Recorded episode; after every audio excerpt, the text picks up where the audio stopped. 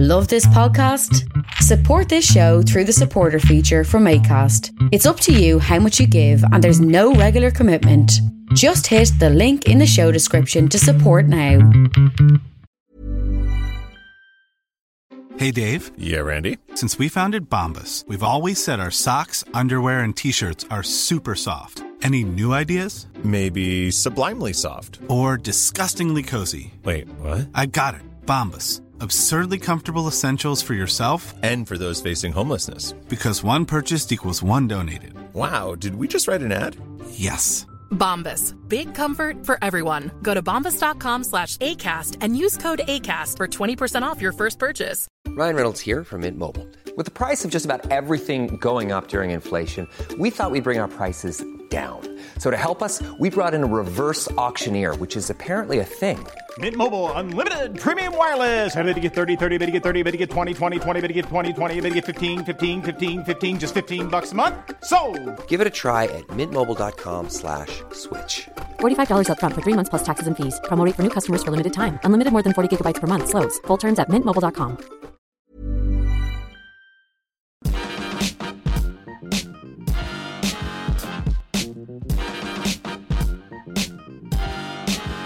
Hello and welcome to the Partly Political Broadcast, a podcast that puts the politics into, oh god, you know what shit? Yeah, politics.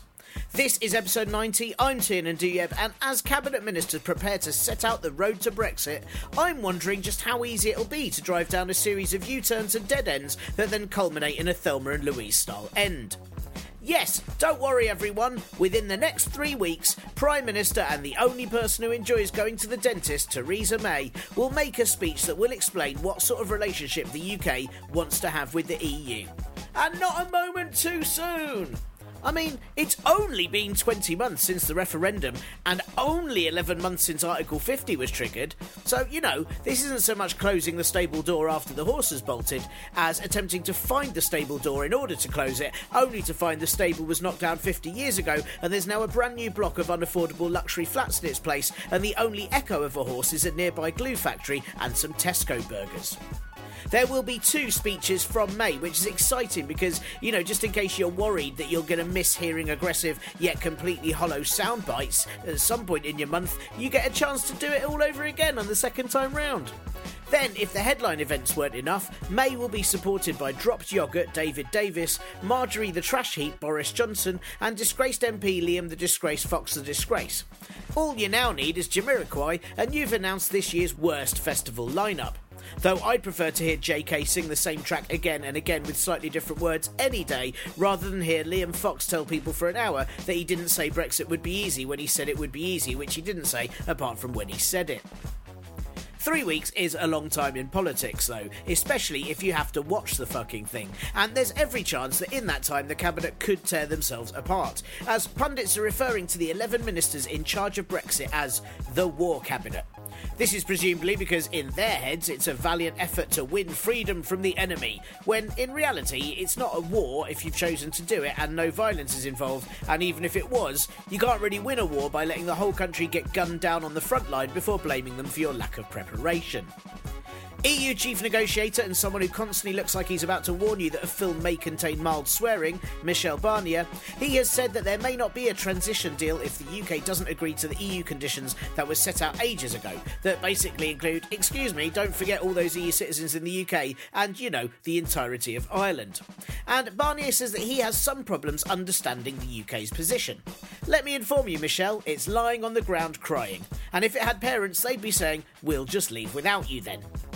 David Davis said he was surprised to hear Barnier was unclear on the U K stance, but that is because David Davis probably gets surprised when someone turns a light on.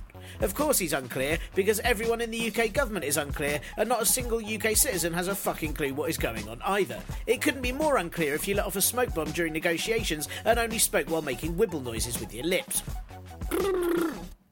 The real reason that this reject cast of the Dad's Army remake are called the Brexit War Cabinet, though, is because they keep battling each other, though sadly not enough for any casualties. To try and fix this, May has ordered the entire team to do an away day at her country residence in Chequers, because, yeah, I mean, why not take a day off to piss about with confidence-building activities? We've got loads of time, right? We've, we've got loads of time.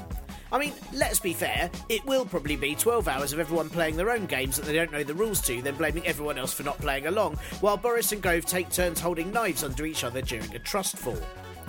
Meanwhile, Labour still have absolutely no clue what on earth their Brexit stance is either, or even if they have a stance or have just fallen over, and what way is up anyway? Shadow Chancellor and sick boy in Trainspotting twelve, John McDonnell, has said that a second referendum wouldn't be a good idea, but a general election would be better, because why trust the public to vote on something as complex as the path that we should take with E U legislations, customs unions and trade routes, when we could instead ask them to pick between a party that hasn't got a clue about Brexit or a party that also hasn't got a clue about Brexit? I mean, why not just have a refer-election that works like a sort of BuzzFeed quiz where we ask people what pizza they like, whether they prefer tea or coffee, and if they prefer to date The Rock, Emma Stone or a porcelain doll possessed with the ghost of an eighteenth century marquis, and I don't know, do you have a superiority complex and a fear of leaving your village? And then just present them at the end with whichever party they voted for and what sort of Brexit we should have. A YouGov opinion poll last week put Labour four points below the Conservatives, which says Labour aren't doing enough to win over the public, but also that maybe, just maybe, the Conservatives are currently appealing to true British values by letting everyone publicly watch them fail but not admitting to it. So now Labour's attempt to bring back public trust is to restate that they would renationalise a lot of public services, a generally popular policy, and John McDonnell said that doing so would cost nothing because those services would be assets, therefore over time cancelling out any costs. It's a tricky argument because renationalising services could be very good for the economy and people, but it sort of depends who's in charge of them. I mean, if the decision-making abilities of the Conservatives or Labour now were suddenly in charge of energy, we'd likely find that it would only be a matter of weeks before consumers are freezing to death because the government can't decide if they should get hot water or a special type of water or no water at all. Like if daytime T V shows were hosted by a plastic figurine of a character from a show no one remembers and your weird aunt, Labour's Chukwuemuna and Conservative Anna Soubry appeared together on the Mar Show to rally for cross-party M Ps to join together and block the sort of Brexit Theresa May wants, even though no one really knows what sort of Brexit she wants. This is why the whole thing is pretty tricky to fight, isn't it? Because it's really hard to rally people round by shouting, "What do we want? Some certainty about something, but then maybe not what we get when we get certainty about it. When do we want it? About twenty months ago." In global news, the Winter Olympics opening ceremony saw a man who looks like your dad badly singing Beatles songs, but also North and South Korean athletes parading together in a hugely symbolic gesture. Gothic minion Kim Jong-un is yet to attend, but his younger sister, uh... Kim Jong-un um, has been at the games, and according to C N N, her diplomatic dance is stealing the show. Well, I hope they get it off her before it crosses the borders, or the next Olympics will be held in a brutal internment camp. Meanwhile, Vice President and the world's only entirely three D printed human, Mike Pence, said that the U S are open to talks with North Korea, but neither he or his wife stood up during their unified parade. So the question is, was his staying seated a political, peaceful protest of the kind that he berated N F L players for, or was it the only way he could disguise the erection he had from his wife by being overexcited at seeing quite so many women in one place? We will never know. Meanwhile, the U S has suffered a severe stock market fall after concerns about the bond market, none of which I understand, but let's face it, Spectre was rubbish, so sort of makes sense. And finally, last week marked the one hundred years of suffrage anniversary, celebrating a century of women having the vote to largely elect people who ignored them and continued to make their lives shitty. Theresa May made a speech in Manchester stating that women have a different approach to politics than men do, as it can be as much about listening and learning from others than broadcasting your own opinions. Cool, so I guess she's the exception to the rule then. May also announced measures to stop offensive online communications, which probably means most of governmental Twitter accounts should be deleted by the end of the week. Hello, how's you? Yes, that was a weak gag to finish that bit on, wasn't it? I know. Well, it's been one of those weird weeks of news where stuff has been happening because, well, things always do happen. That's how the world works. It'd be weird if they just stopped. But ultimately, none of the stuff this past week uh, that's happened has been interesting, if you know what I mean. I mean, sort of, you know, it's not been interesting in a way that I could stick on this podcast. There's probably tons of interesting stuff, but I haven't really read it. I mean, there's a lot of repetition, you know, sort of like, newsflash, still nothing has happened with Brexit, but somehow people are talking about it. I am. I mean, I'm slightly worried that I've gained a sort of Stockholm syndrome from twenty sixteen and twenty seventeen, and now I can't stop craving big, awful stories. Um, look, essentially, what I'm saying is this week's show is not too long. The interview is really short compared to usual chats on the podcast, and it's half-term, which means only about half of you tune in because you're too busy trying to work out what on earth to do with your children. And look, I'll be honest, the Winter Olympics is on, and all I want to do is watch that because it is great. It is great, isn't it? I mean, so many of the events make absolutely no sense whatsoever. I mean, is it called the skeleton because that is what breaks first if you mess up? How do you realise that you're good at the skeleton? Do you accidentally fall down the stairs on a tea tray one day and think, oh, this is a thing I can do? Also, how is it that the figure skaters can do an amazing routine with flips and twists and land perfectly all of the time and then still get a red mark? Have the judges spotted a pube or something? I've got so many questions and so little of them are important. Um, I was also tempted to do a Valentine's special episode on this podcast like I did last year, but I worry that last year's was far too sexy for most of you. Um, also, Valentine's is a bit nonsense, isn't it? Me and my wife are spending Valentine's Day uh, having a midwife appointment, followed by going to the new Sainsbury's near us as it's only just opened. Exciting! Oh, I wonder what normal things they'll sell that all the other Sainsbury's sell. Who will know until we go? Um, and then I'm going to watch Black Panther. Yeah, basically, I am a modern-day Casanova, and by that I mean a small house for a large amount of condensed burning gas. So, uh, yeah, Valentine's can bore off. I am way more excited about Pancake Day because if, as they say, you are what you eat, then I'll have six or seven pancakes and I should finally get a flat stomach. Yeah, easy. A uh, bit of usual shit before we crack on. Uh, firstly, big, big thank you to Rob for donating to the Patreon and becoming a regular Parpol Pa- patron. I still haven't worked that out. Um, anyway, if you too would like to pay uh, me so that I can watch the Winter Olympics, I mean, um, sorry, oh God, uh, if you would like to contribute to me spending more time on this podcast, then you too can donate to patreon.com forward slash parpolbro with a small monthly offering. Or you can do a one-off donation like Anita did. Thank you so very much, Anita. Um, and you can do that at ko-fi.com forward slash parpolbro, ko-fi dot com. And both of those links are also on various pages on the internet because I I've used the internet before, and yes, I'm boasting. Um, thank you also to the couple of five-star reviews that the show's gained on the iTunes page. If any of the rest of you want to review the podcast and maybe even write a word or two about it, please do. That would be great. Seriously, a word is fine. If you just want to do one word, even if it's a rude one like pumpernickel, which translated means fart goblin. Oh, I was so happy to learn that a few weeks ago. Just do that. I'd be very happy with a five-star review with pumpernickel written underneath. Go for it.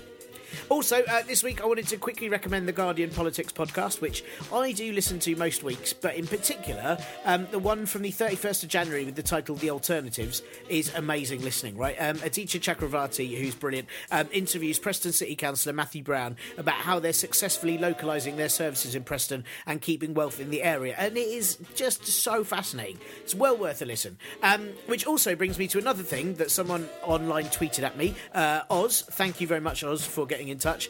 He asked, um, I assume it's a he, or maybe a she, or maybe a wizard, who knows. Um, they asked uh, for me to look into more grassroots political organisations on this podcast, which is something that I'd absolutely love to do. But as I'm London-based and slash slightly lazy, I only know my local ones, like the one I've got on this week's show, and the obvious big ones like Momentum. So if there are any grassroots political organisations or campaigns near you that I could try and contact and interview, then please drop me a line. Let me know. Um, Send all recommendations to the Parpolbro Twitter, the Partly Political Broadcast Facebook group, or partlypoliticalbroadcast at gmail dot com, as per always.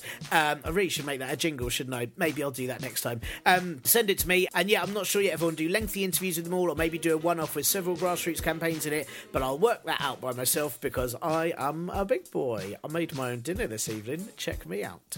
Um, oh, and uh, in me being on other podcasts, Klaxon, I am the guest on comic Matt Hoss's Drunken Comedian podcast this week, where we discussed all sorts of nonsense, so do check that out too. Uh, and I'm also doing the three-track podcast later out, uh, on this week, so that should be out at some point as well. Um, and also, I forget to plug this every week, but my stand-up special, Miserably Happy, is still on next up comedy dot com, uh, which is free for the first month of subscription and three pounds fifty afterwards. Just go check it out. It's going to be on there for ages. Go watch it. Thank you. Right, on this week's show, I have a very short chat with John Myers at the London Yes in My Backyard housing campaign, London YIMBY, um, plus a look at foreign aid after all the recent news about Oxfam that made me feel oddly better about telling a chugger to fuck off recently, um, and more, but not too much, fucking Brexit. But of course, have some of this all right up in your mush first. The world of stocks and shares is one of those that causes my face to keep a constant brain freeze impression as inside my brain plays Hot Butter's Popcorn on loop. But while my basic understanding of it is that if people in the stock markets, which isn't where they sell Oxo apparently, I know, who knew, if they decide that things are bad, then they then make things bad and then everything's bad, and it's kind of the opposite for if they're happy and they have enough cocaine. What I do get is that last week they had their worst week in the stock market since the two thousand eight financial crisis. Why? Um, that is a good question. But a lot of it is because the markets rely on the idea that the U S government debt is the safest and most reliable in the world. And U S Treasury bonds are considered risk-free, which allows stock market and bond market traders to kind of decide how much stocks and other assets cost. So, firstly, because the U S has had decent growth since the crash, something that has very little to do with rotten persimmon Donald Trump and more to do with his predecessor, and that means that it is likely that interest rates will go up, which will make stocks less attractive to buy because they then cost more. Basically, if wages and savings go up, the men in suits who get sad about the possibility of getting sad get sad. Does that make sense? No, not really, because it's all a bit nonsense. Also, the big tax cut the Republicans saw through for higher earners and the budget deal could mean that the U S deficit ends up being more than one trillion dollars in twenty nineteen, which means the U S has to borrow more, which in turn means higher borrowing rates as well. Do I understand anything I've just said? No. Why isn't Wall Street just a place full of walls? I don't know. Meanwhile, in the U K, the Bank of England have suggested interest rates will happen sooner than predicted, though obviously not mine, as I'm still bored and I don't understand what any of this means. But it did cause a jump in the pound, and it's essentially good news for people who want to save money and really bad news for anyone with a mortgage, but potentially good news for people who haven't got a house, but potentially bad news for Labour's policies that require borrowing as that will cost more to do, but potentially really good news for people who like graphs with squiggly lines on, as there'll be absolutely tons of those. So in summary, stocks, ah, U S interest, woo, which means ah, and in the U K, maybe interest, whoosh, which means housing, ah, but savings, yeah. I often wonder why I haven't been offered a job as business correspondent for C B B S with chat like that. There are loads of things that make adulthood the opposite of fun. Uh, one is nose hairs that somehow grow really long overnight as though they're secretly hoping to weave into your head hair and create some sort of face banjo. Another is a lack of painting with potatoes, and another is council tax. Now, I know council tax is a necessity. I'm very grateful it means I can get my bins collected if and when they actually bother, rather than just leaving them on the street until a fox decides to parade my trash like an art exhibition of my weekly diet. I know that council tax helps local services and children's services and social care and parks and tons of stuff, but getting that letter from the council asking to pay it is always just a little bit sad-making. And it's about to get sadder as council tax is going to rise in ninety-five percent of local authorities, and ninety-three percent of them are going to have to up service fees as well. Because since twenty ten, most councils have suffered forty percent or more cuts, but are still being expected to carry out all the duties they always have done, but for less, which, as most people know, doesn't ever work. I mean, if I gave you fifty quid to get the equivalent of three hundred pounds worth of jelly beans, they'd be shitty jelly beans, and I'd end up either having to buy extra insulin for my type one diabetes to cope with eating them, or lose more work time waiting at a G P's for an emergency appointment, and overall out of even more cash in the first place. I mean, this is a terrible analogy, but that could be because I gave myself less time to write it. Look, somewhere I'm making a very good point, okay? Stop it. Back in the days of the old Tory government, former Chancellor and Patrick Bateman inspiration George Osborne wanted to free councils of Whitehall and government grants by allowing them to take back local business rate revenue instead of sending it back to central government. So, since twenty thirteen, councils have kept back fifty percent of business rate revenue, which has made twenty-six billion pounds nationally. The idea was that by twenty twenty, councils would be entirely self-funding. Great plan. But there was no redistribution formula for this plan, which meant councils in poorer areas with less business and lower business rates struggled to balance books, while already wealthy areas like Westminster profited. Terrible idea. What do you mean you're not remotely surprised? Still, George has got six jobs, so he's fine. Between twenty ten and twenty twenty, Liverpool Council will have suffered sixty-eight percent of funding cuts, adding up to around four hundred sixty million pounds. Northamptonshire County Council declared two weeks ago that they were having to impose emergency controls on spending because they haven't got any dosh left at all. Councils are asking the government to either assure they're going to get more funding or redesign the finance system, and the government are, as per usual, not doing any of those things. And things could get worse from twenty twenty-two, as the plan for councils to self-fund is still supposedly in place, with the Fair Funding Review report due, but there have barely been any meetings in Whitehall about how to make it work. So, for now, the only way many councils are going to cope is by taxing residents, that is you and me, even more for even less services. Woohoo! More for less, yet again. The only time more for less remotely works is when there's a discount on old Bond movies, and that is it.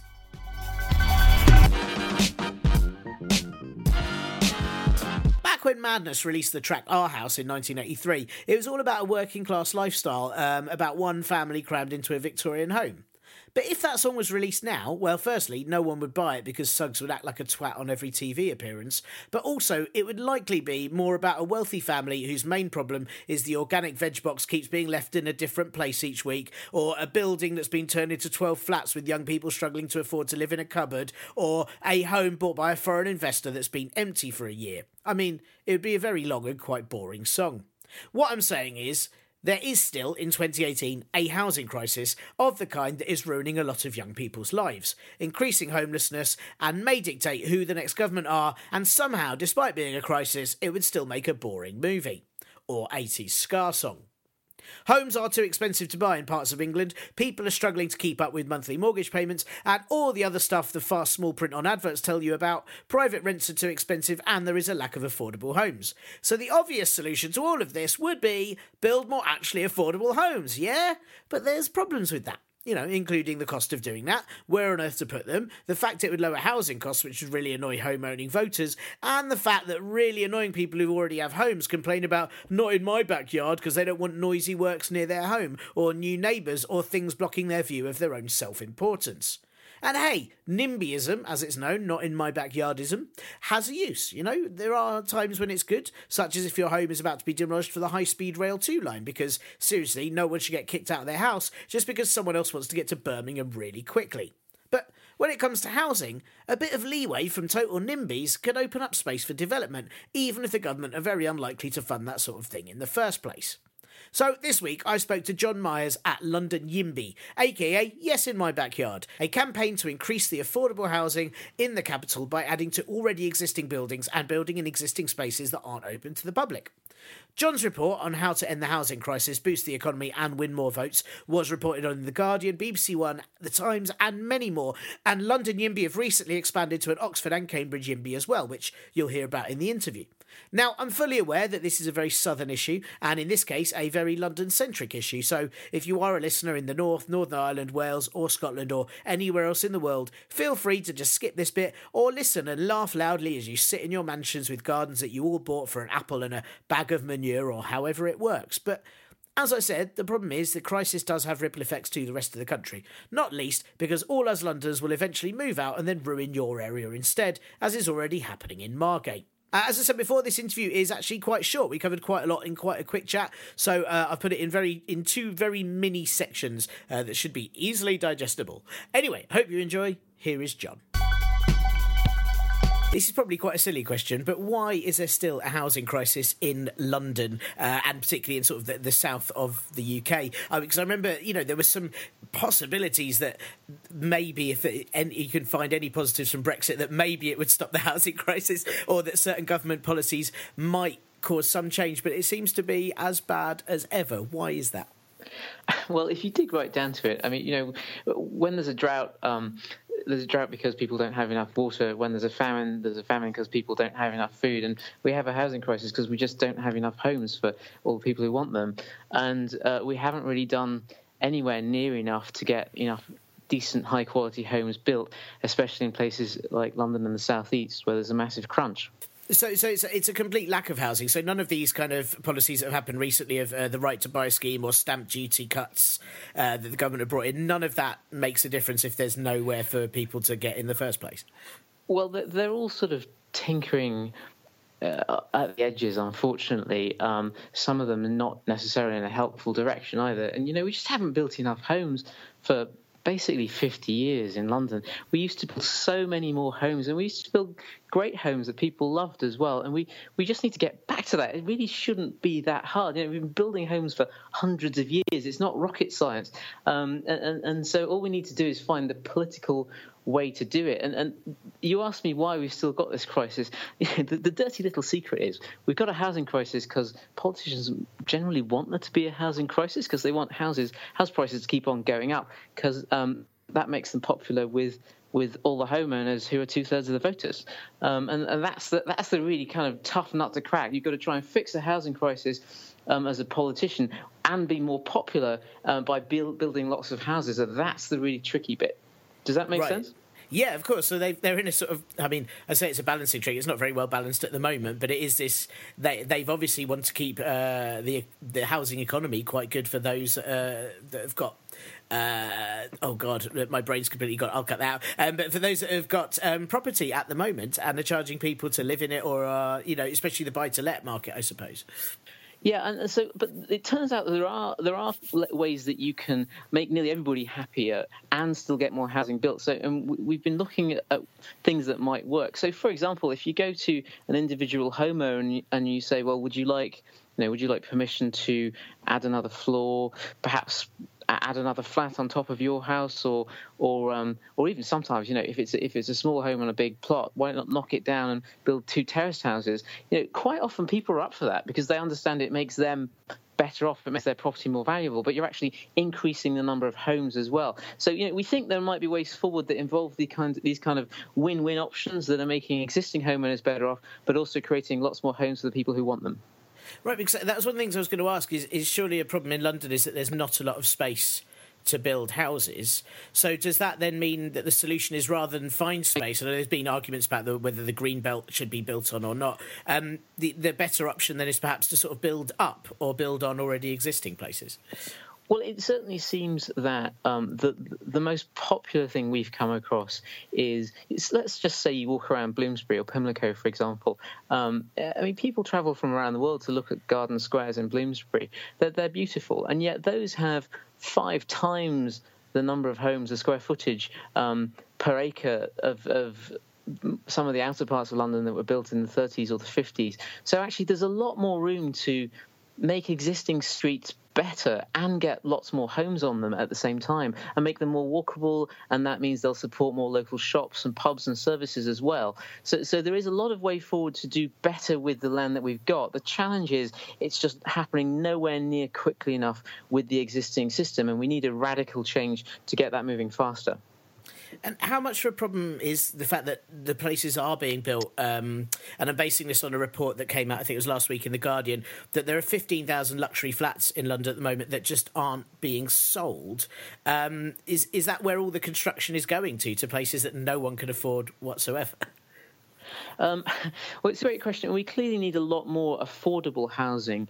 Um, it's not clear that some of those high-rise towers that are being built would be suitable for kind of social housing, because actually often people are very unhappy on them if, if they're living on restricted means, and they're expensive with service charges.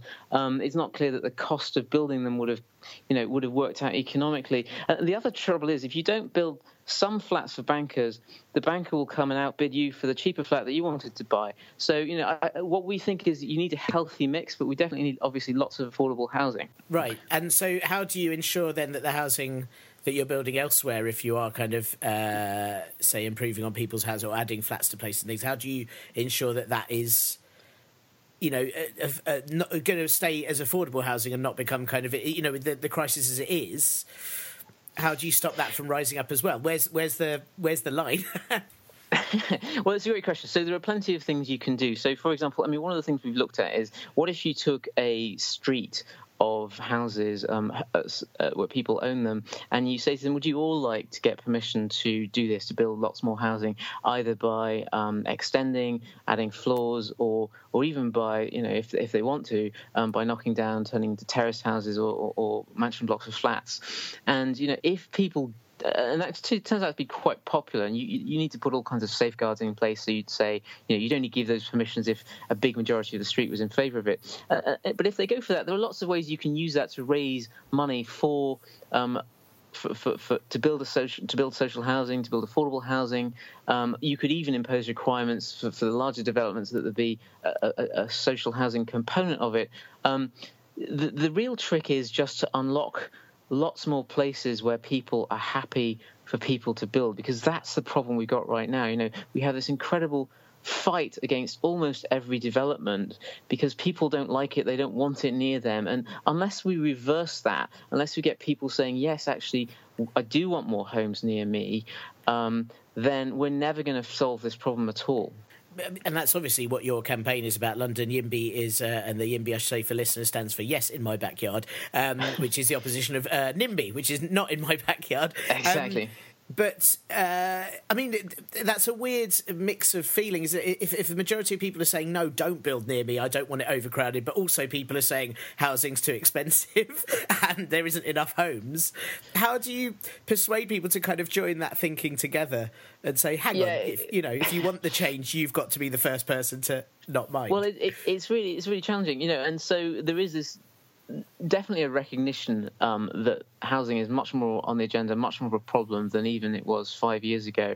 Um, and as you know, as young people are getting more and more involved in politics, that's one of their number one concerns. And housing has risen way up the agenda. It's still really difficult to get um, homeowners to support Uh, more homes near them and not to fight tooth and nail against it. And so you know, we're looking into options which, which in some way get them involved in the process, get them supporting it. And as I said, the obvious, the kind of obvious easy way is if you let them build more or have the right to build more on their own land, and you can incorporate requirements for that to fund social or affordable housing.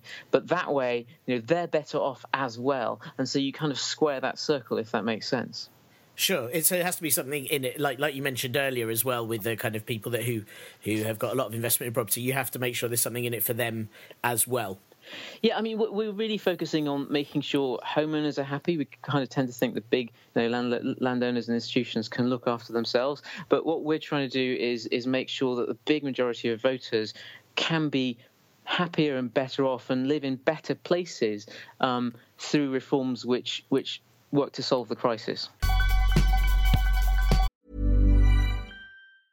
There's never been a faster or easier way to start your weight loss journey than with PlushCare.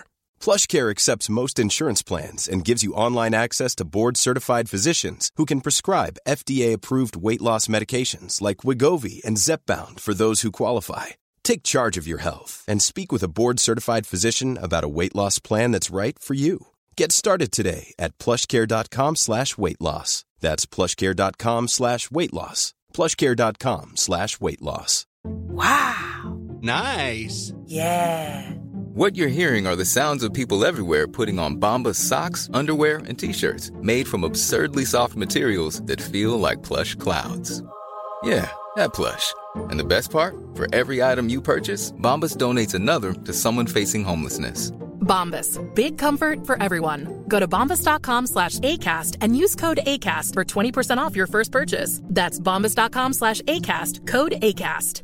Hiring for your small business? If you're not looking for professionals on LinkedIn, you're looking in the wrong place. That's like looking for your car keys in a fish tank.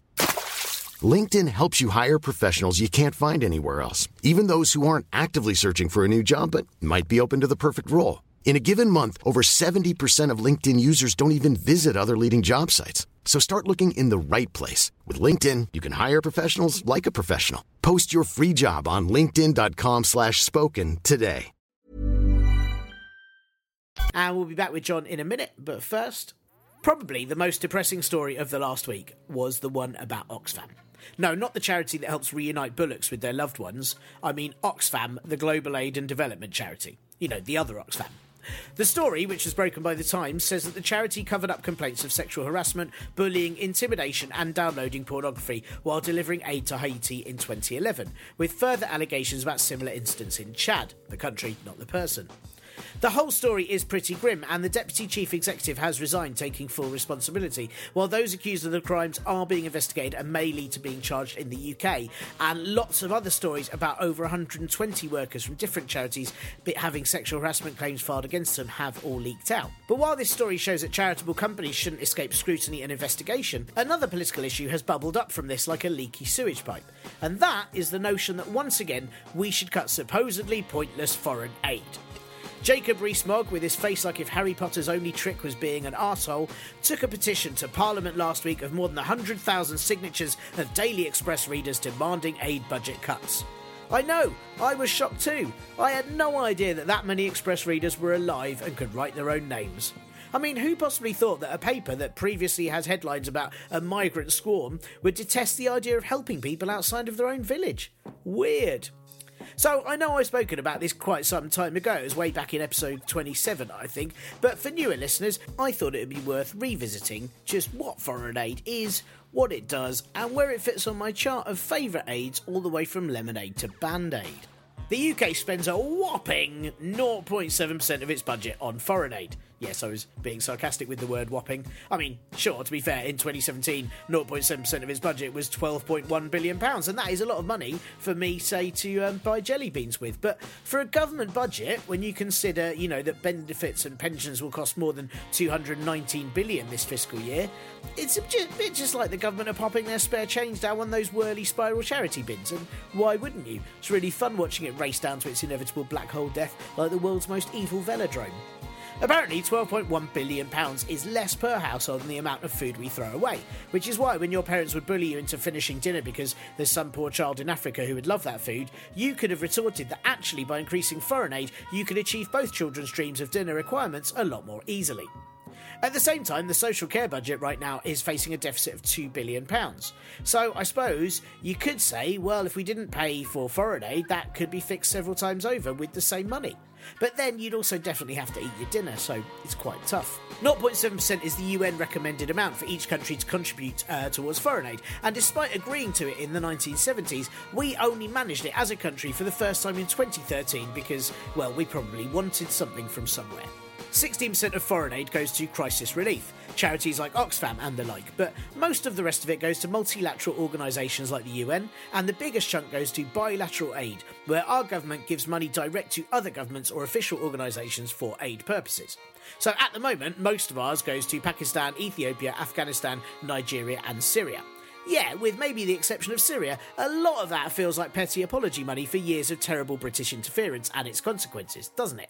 It's a bit like when a dad doesn't bother with child support, but every Christmas pops a fiver in an envelope and hopes that'll do. But there have been problems in the past with where this aid money goes to and what it funds. I mean, last year, B B C's Panorama found that money being sent to Adam Smith International to fund the Free Syrian Police, a group supposed to restore all law and order to the area, was instead ending up with extremists and went towards funding things all the way from stonings to adding fictional people onto the payroll. I mean, it is amazing that on one hand you can be barbaric enough to stone people to death, and on the other, creative enough to invent an entirely new person. I mean, I always wonder how many lives worldwide creative writing courses could save. Hmm. Up until last year, the U K gave North Korea about four million pounds in foreign aid, which feels wrong, and a lot of money went to the Rwandan government despite evidence of them using it to support anti-government rebels in the Democratic Republic of Congo. And I mean, all that suggests to me is that more research should really be done into where the money goes, not that aid should stop. I mean, for example, I don't not give money to homeless people in case of the incredibly rare chance that they override their hunger to buy a spiked bat. I mean, I mainly don't give money to homeless people because I'm constantly broke as well, but that doesn't mean you shouldn't. There is one other possibly negative aspect of foreign aid if this sort of thing bothers you and you spend your nights keeping watch over your neighbourhood with a spear because what if the foreigners arrive? According to the Centre of Global Development, foreign aid encourages migration rather than curbs it, you know, because better education, income and structure gives people aspirations and makes them want to travel and seek out jobs and work elsewhere. Ugh, how dare they have hopes and dreams? Disgusting. Let's quell that immediately, as there's definitely no way they'd fit in in Britain if they're even remotely romantic about a positive future. Ugh. There are also arguments that certain countries don't need or even want aid anymore as their economies develop, but they are given foreign aid by more powerful countries who want to keep a hand in their politics and restructuring. So those are the downsides, but they're also not the reasons for this call against foreign aid, which is mainly down to the notion that we should help people here first rather than help people abroad. Because, you know, everyone's forgotten that without austerity you could easily do both. It's also highly likely that if foreign aid was scrapped and used towards aid in the U K, the people receiving it would then be classed as scroungers by the very same Express readers within minutes. I sort of feel, really, the easy solution would just be to scrap Express readers. Hmm. But with climate change meaning the possibility of disasters is increasing and resources are depleting, foreign aid is now a necessity. Not just for moral reasons, but also by aiding countries to become better developed, it presents more trading and economic opportunities for our country as well. Something that we might well need after, um, I don't know, March next year maybe? Similarly, as countries such as Russia and China rise up the global power ladder, the U K might need to keep paying foreign aid to keep some political allies as well, especially again after, uh, just a wild guess, March next year? But the trick would be to reform foreign aid. That's what needs to happen. Make it more effective. Give it to places that we've properly researched for specific projects that require knowledge and expertise from the U K on areas we're good at. What do you mean that's only complaining about things then? No, I meant educational systems, health services, minimalising pollution, things like that. I mean, admittedly, our government aren't good at that, but people in the U K are. There have also been studies into providing aid directly to those in need, rather than through governments or companies, and one of those studies showed that twenty-five African countries receive enough aid to lift all their citizens out of poverty if it was distributed individually. So don't get rid of foreign aid, change it. And just maybe, maybe, if Jacob Rees-Mogg made more effort delivering a few notes to those who need it, rather than petitions to governments signed by thousands of those who don't, it might all just make a little bit more sense. And now, back to John. Do you think there's a kind of um, public appetite for this right now anyway? Because as we mentioned, you know, people are getting more and more angry about the housing crisis. But um, also I live in uh, Haringey in North London, and we've just uh, recently had our council leader resign and various councils resign, mainly because of a housing redevelopment programme that wasn't providing much social or affordable housing. And the residents got hugely angry about this um, and have protested. And do you think that we're now... it's so much in the news and there's so much pressure on politicians to do something about it. Do you think that we're reaching a point where it's it's going to have to change? I think you're absolutely right that the pressure is building and we really need to do something. Um, and the other thing is you're seeing you're seeing lots more people standing up and saying, you know, yes, we need more homes, um, yes, and being willing to do something about it. Um, whether that gets changed in the really short term, you know, I don't know. We've just seen a proposal yesterday that would let um, people add another story or two to their homes in certain circumstances. That might help a bit. Um, it's probably a step in the right direction. The details are still to be worked out. But we're still a long way, I think, from the kind of radical change that we need, which is, you know, ten times more than what we're doing right now. Is it is it a London-only problem as well? Because obviously your campaign is London YIMBY, but I sort of know from travelling around that Oxford is uh, hugely expensive for, for properties. Brighton is really expensive. There are other cities, particularly in the sort of uh, sort of south and southeast, um, that it's an issue for. Is you know it, it, it's it's not just London this is happening in, right? No, of course, and absolutely, you're absolutely right. And, uh, you know, so, as you say, Oxford's got a massive problem. Um, so there is an Oxford YIMBY group that's launched, and if people who live in Oxford, I, we'd encourage them to get in touch with them. Um, there's also one that started in Cambridge. We're encouraging YIMBY groups in any city where there's a housing crisis. And the housing crisis is different in different places. You know, in um, in other cities it can be a, sh- a shortage Um, in a different way. So it really depends as you go around the country. But we're definitely not just... the YIMBY movement as a whole um, supports a whole range of different, solving a whole range of different kinds of housing crisis in different places. What can, I mean, can I, can, do you mind if I ask, are you a homeowner or are you somebody that's currently, uh, because I'm I'm somebody that's now renting and I'm in sort of my thirties, and the idea of ever being able to afford a house for me is very far off, uh, unless, I, I, I mean, I should really keep entering the lottery.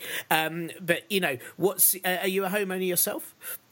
Yeah, so I'm I'm forty-four. I was I was lucky. I've got a I've got a home. Um, I've got a mortgage. Uh, but lots of our other volunteers and members are either not homeowners or some of them are grandparents, and they're worried about where their grandkids are going to live. You know, this is a problem for everybody, um, and so it sh- it shouldn't matter kind of what stage of of life you're at. Everybody should be doing something about this, because this is this is just a massive crisis. It's, you know, it ruins people's lives.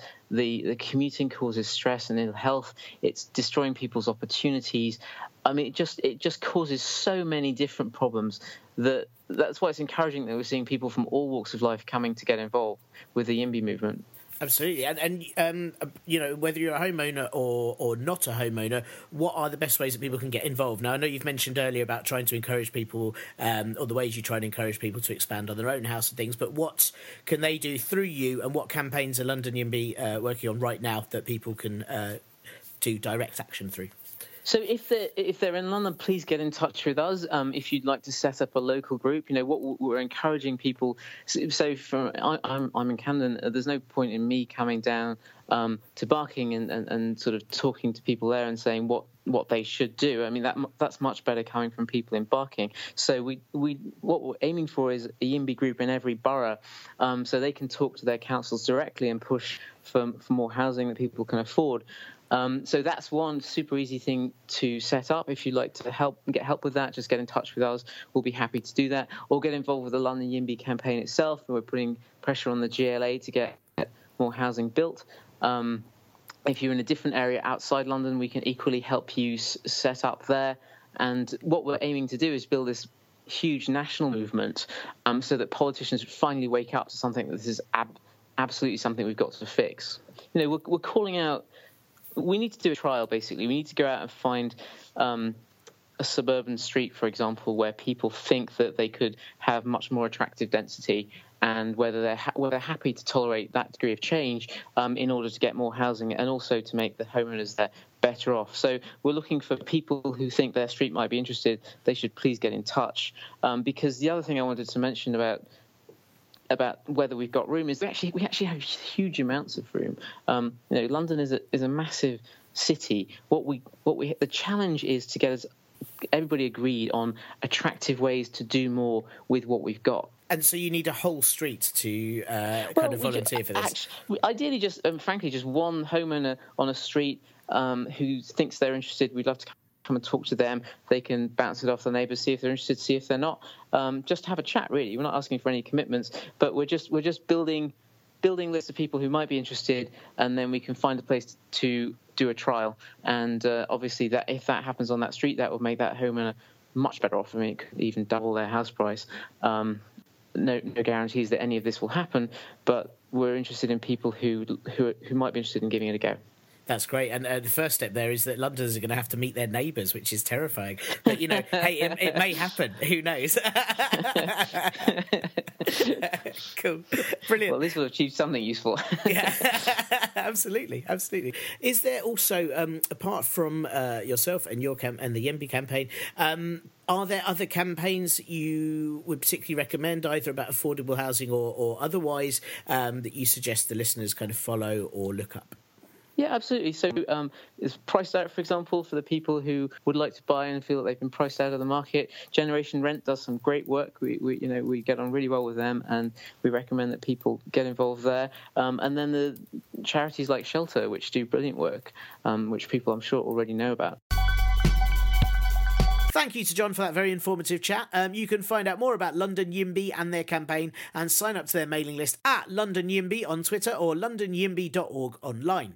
The other campaigns that John recommends following are Priced Out, who are on Twitter at Priced Out U K or at priced out dot org dot U K online, uh, Generation Rent at Gen Rent U K on Twitter or generation rent dot org, and Shelter, who, I mean, if you can't find them, how are you allowed on the internet?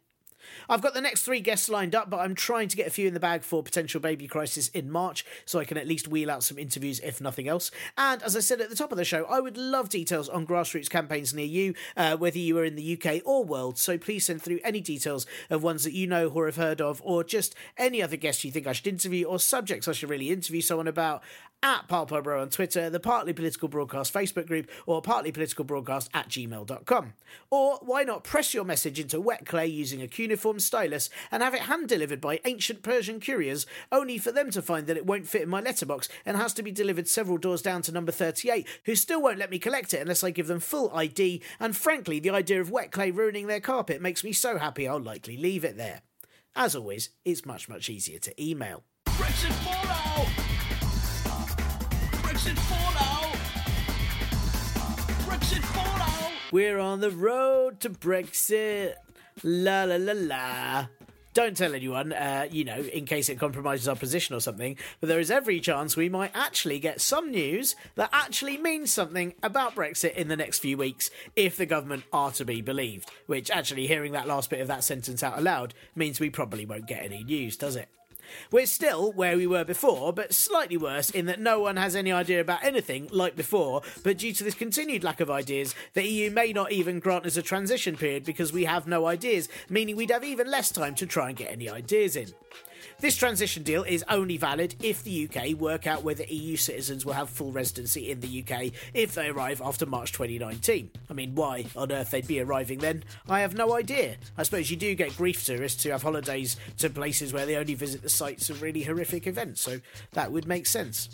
Another issue is that David Davis wants the U K to avoid implementing new E U directives it doesn't agree with during the transition, which Barnier doesn't agree with because he's had to put up with Davis for months now without making any progress, so probably can't wait to push for a new E U law in April twenty nineteen that basically bans David Davises from travelling abroad as soon as possible. Oh, and there's also the Irish border, but you know, that's only a whole country that could be entirely fucked by all of this, so who cares? Barnier says that a hard border would be unavoidable if the U K leave the single market and customs union, something that I've said loads on this podcast, but the government still think that, you know, hey, they had a dream about an invisible border made with magic, so it'll all be fine. So that is really it for Brexit news now, um, except that last week The Telegraph, uh, a paper designed for people who park their four by fours on school crossings in order to pick up their kids despite living four doors away, last week they published an article by Nick Timothy. You know Nick Timothy, a man so shit at advice even Theresa May sacked him. This article warned of billionaire George Soros, who is apparently secretly backing a plot to thwart Brexit. According to this piece, Soros is backing the campaign group Best for Britain, who are pushing for a second E U referendum, and part of their plan is supposedly to get Tory donors on board so that it undermines May and targets M Ps to vote against the final Brexit deal so it triggers an election or second referendum. Ooh, terrifying. And George Soros has given them four hundred thousand pounds. Now, firstly, the big problem with this story is that that isn't really very secret. I mean, you can look it up online. That's that's what I did. It's really easy. Best for Britain are operating really quite openly, and they're very open about all the donations they've been given and by whom. You know, completely unlike the Vote Leave campaigns, which are still under investigation as to where all their money came from. I'm still certain that a big part of it was from Skeletor. But also, George Soros is a name that you might have seen if you go online, regularly comes up when anti-Semitic conspiracy theorists are going on and on about Jewish financiers plotting and coordinating politics. And that's because George Soros is a Hungarian Jewish migrant who fled to the U K in nineteen forty-four to escape the Nazis, only to find that many years later they still harass him on Twitter. Still, he then came into money through some very successful investment, and throughout his life he's donated to philanthropic causes and is generally disliked by Trump fans and people who support nationalistic governments. I mean, if George Soros was female, he'd be the ultimate anti-Trump. And probably even more of a target for those on Twitter. To denounce Soros' donation as secret signals to all those weirdos that Brexit is somehow being ruined by behind-the-scenes elitists, but really, to everyone else in the world, it's just a sign that someone who has funds is backing a cause that he thinks is worthwhile. I often wonder if champagne socialist is seen as a slur because other British people realise that it makes them look shit for not supporting humanitarian causes. What's far more of a story than any of this is that while Best for Britain is gaining support, a lot of senior Conservative donors are increasingly frustrated with Theresa May's constant indecision and asking her to pull things out of the bag pretty quickly, or they may stop funding the Conservatives in the same way. But hey, it's cool, you know, because within three weeks we'll all have our road to Brexit and we'll be riding down it at eighty miles per hour, windows down, hair in the wind, playing some loud fat beats as we career towards a brighter future, right? Or, more likely, we'll probably discover that the road to Brexit was a contract that the government sold to be project managed by Carillion. And that is all for this week's Partly Political Broadcast. Um, it should be back to normal format next week with an extra normal-sized interview. Um, I've got an interview I'm very excited for you to hear in episode ninety-one. It is great. Um, and don't forget, if you do enjoy the show, please do donate to the Patreon or Ko-fi. Write me a lovely review on your favourite podcast app or toilet wall or crop field. And please do recommend the show to people you know, but only people you know, because you shouldn't talk to strangers. Big thanks to Acast for hosting the show and to my brother, The Last Skeptic, for providing the music, even though he's not let me steal any new beats for ages. Yeah, hint, hint, hint, hint, hint. Uh, this will be back next week when we'll discover that the road to Brexit will be closed for construction until twenty thirty, and until then we'll have to take a series of diversions that means it takes forever to get barely anywhere. Bye! This week's episode was brought to you by David Davis's Chocolate Surprises. They are just a box of chocolates, but it fucking baffles him how they got in a box when they can't move by themselves. I mean, who put the lid on? Baffling.